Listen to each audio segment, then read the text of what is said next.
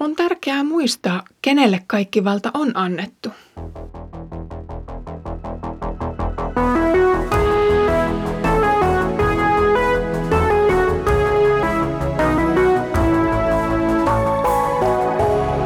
Kirjoitusten pauloissa. Tervetuloa jälleen mukaan Kirjoitusten pauloissa podcastin pariin. Olen Iida Halme kansanlähetysopistolta ja luen kanssasi apostolien tekoja. Edellisessä jaksossa apostoli Jaakob menetti henkensä ja Pietari joutui jälleen vankilaan. Kertomus päättyi siihen, että seurakunta rukoili Pietarin puolesta. Nyt näemme sen, miten Jumala puuttui tähänkin peliin omalla voimallaan. Luen apostolien tekojen luvusta 12, jakeet 6-19. Sen päivän vastaisena yönä, jona Herodes aikoi asettaa Pietarin oikeuden eteen, Pietari nukkui kahden sotilaan välissä. Hänet oli sidottu kaksin kahlein ja lisäksi vankilan ovella oli vartiomiehet. Mutta yhtäkkiä hänen edessään seisoi Herran enkeli ja huone oli täynnä valoa. Ja enkeli töytäisi Pietarin hereille sanoen, nouse kiireesti. Kahleet putosivat Pietarin käsistä. Enkeli sanoi, vyötä vaatteesi ja pane kengät jalkaasi. Pietari teki niin ja enkeli sanoi, heitä viitta harteillesi ja seuraa minua. Pietari lähti enkelin mukaan.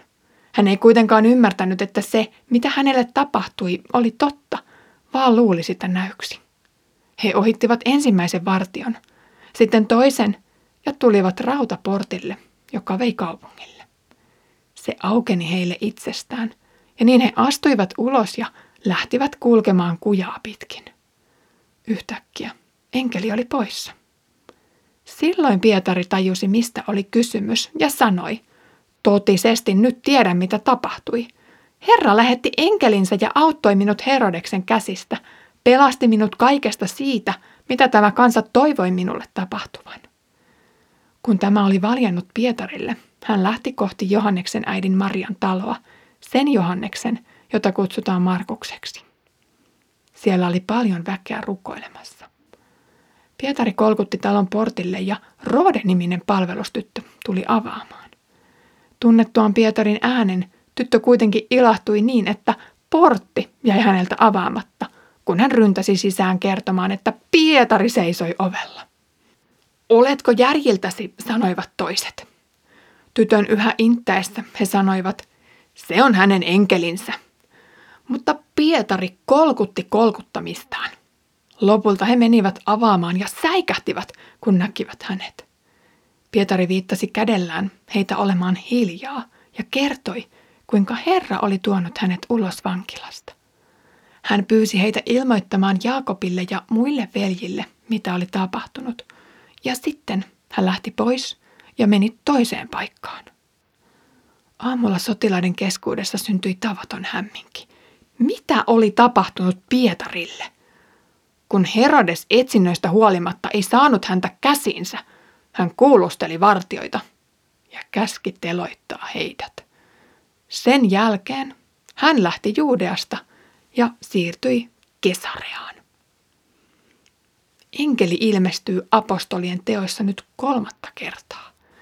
Enkelien väliintulo tärkeissä hetkissä on Luukkaalle tärkeä osoitus Jumalan läsnäolosta ja huomiosta myös Luukkaan evankeliumin puolella. Siellä vanhat Sakarias ja Elisabet sekä kihlapari Joosef ja Maria saivat kohdata enkelin. Enkeli tuo nytkin sanoma Jumalalta.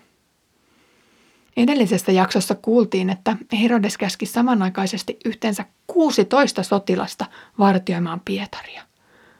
Osa heistä oli vankilan porteilla, osa tyrmän ulkopuolella ja osa tyrmän sisäpuolella. Kaiken piti olla viimeisen päälle varmaa. Tämä mies ei pääsisi pakenemaan. Pietarin nukkuessa hän luulee uneksivansa, kun enkeli yhtäkkiä tulee herättämään hänet. Ranteita puristavat kahleet tuntuvat irtoavan ja on fyysisesti vähän parempi olla. Enkeli käskee häntä nousemaan, pukeutumaan ja lähtemään. Pietari tottelee, mutta luulee näkevänsä vain näkyjä. Hän seuraa enkeliä usean vanginvartija porukan ohitse ja on lopulta vankilan ulkopuolella. Niin kahleet kuin kaikki portitkin aukenevat kuin itsestään. Sotilaat eivät näytä reagoivan, vaikka heidän tehtävänsä on pysyä hereillä ja valvoa silmät tarkkana koko yö, jotta kuningas ja kansa voisivat nukkua roistoilta yönsä rauhassa. Kaupungin kaduille asti päästyttyään enkeli toteaa tehtävänsä tulleen päätökseen ja lähtee pois. Pietari tajuaa vasta nyt kaiken tämän olevan totta. Pietari ymmärtää, että Herra on vapauttanut hänet vankilasta ja katalien ihmisten käsistä. Varma kuolema oli vältetty. Pietari oli jälleen vapaa julistamaan evankeliumia ja kaitsemaan laumaansa. Hän sai kokoa henkilökohtaisen pääsiäisen ihmeensä. Mutta mitä hän voisi tehdä keskellä yötä, kun vapautuu vankilasta?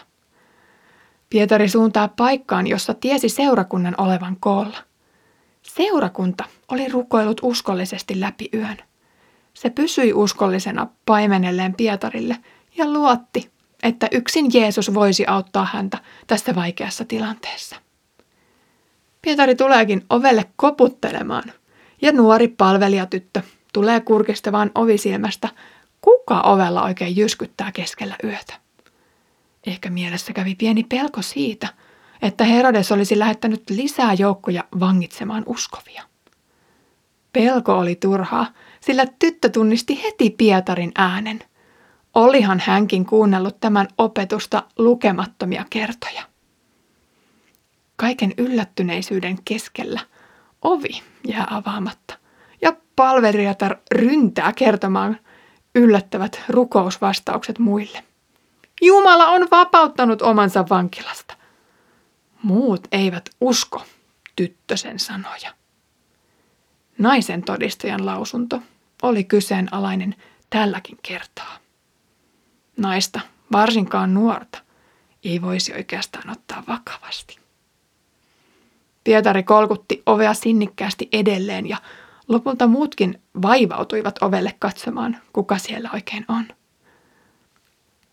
Jumalan nopea vastaus yllätti heidät ja siitä syntyikin melkoinen huutokuoro. Keskellä yötä olisi kuitenkin viisaampaa pysyä ihan hiljaa tästä naapurustossa, eikä herättää liikaa huomiota. Ja niinpä Pietari antaa käsimerkin, joka pakottaa kaikki hiljenemään.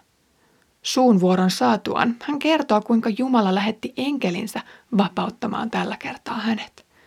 Hän jättää viestin myös Jaakobille, että kaikki on nyt hyvin. Kyseessä on tietenkin se toinen Jaakob kuin äskettäin mestattu mies. Aamulla Pietaria lähdettäisiin etsimään ehkä juurikin täältä, ja siksi hän lähtee nyt toiseen paikkaan. Aamun valjetessa vankilassa herätäänkin hyvin hämmentävissä tunnelmissa. Sama kysymys nousi jokaisen sotilaan huulille. Mitä Pietarille on tapahtunut? Missä hän oikein on? He, jotka olivat vahtineet henkensä kaupalla tuota miestä, eivät olleet huomanneet mitään. Ehkä enkeli oli vaivuttanut heidät uneen tai muuhun horteeseen, jossa kukaan ei huomannut Pietarin kävelevän avoimista ovista vankilasta ulos. Vartija raukoille tilanne käy kohtalokkaaksi. Vangin vahtiminen on vastuullinen tehtävä. Jos tehtävässä epäonnistuu, menettää henkensä. Kun Herodes kuulee Pietarin päässeen pakoon, hän käskee teloittamaan epäonnistuneet vahdit. Oikeus ei varmasti toteutunut heidän kohdallaan. Jumala olisi toki voinut kääntää myös heidän kohtalonsa, mutta ei meidän ihmisten tehtävänä ole arvostella Jumalaa hänen päätöksissään. Kertomus päättyy siihen, että Herodes poistuu Juudean alueelta ja siirtyy Kesareaan siis roomalaisten rakentamaan rannikkokaupunkiin. Häntä tarvittiin nyt siellä, ja Pietarin tapaus jää ratkomatta. Tämä on itse asiassa viimeisiä kertoja, kun Pietari mainitaan apostolien teoissa. Tämän lyhyen kertomuksen päähenkilöt, Pietari ja Herodes, siis siirtyvät molemmat toiseen paikkaan, ja narratiivisesti heidän välinen jännitteensä laukeaa nyt.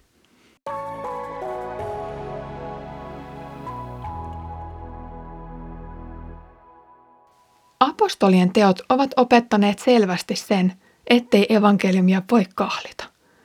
Vaikka Herodes ei näyttänyt olevan kiinnostunut Pietarin ja juutalaisten välisestä hengellisestä erimielisyydestä, hän kuvitteli voivansa kahlita kristittyjen liikkeen johtajan.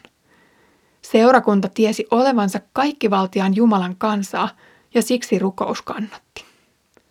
Herra osoitti voimansa ja Pietarin kädessä olleet kahleet aukenivat rukouksen voimasta. Herodes tuli sekaantuneeksi kuitenkin hengellisiin asioihin. Hän käytti väärin hänelle suotua valtaa, vangitessaan Jumalan sanansaattajan liian heppoisin perustein. Seuraavassa jaksossa tullaankin näkemään niitä seurauksia, kun ihminen ryhtyy Jumalan asemaan. Mutta kiitos kun kuuntelit tänään tämän jakson kirjoitusten pauloissa podcastista. Minua puhutteli kertomuksessa eniten se, kuinka Jumala voi toimia niin hämmästyttävällä tavalla.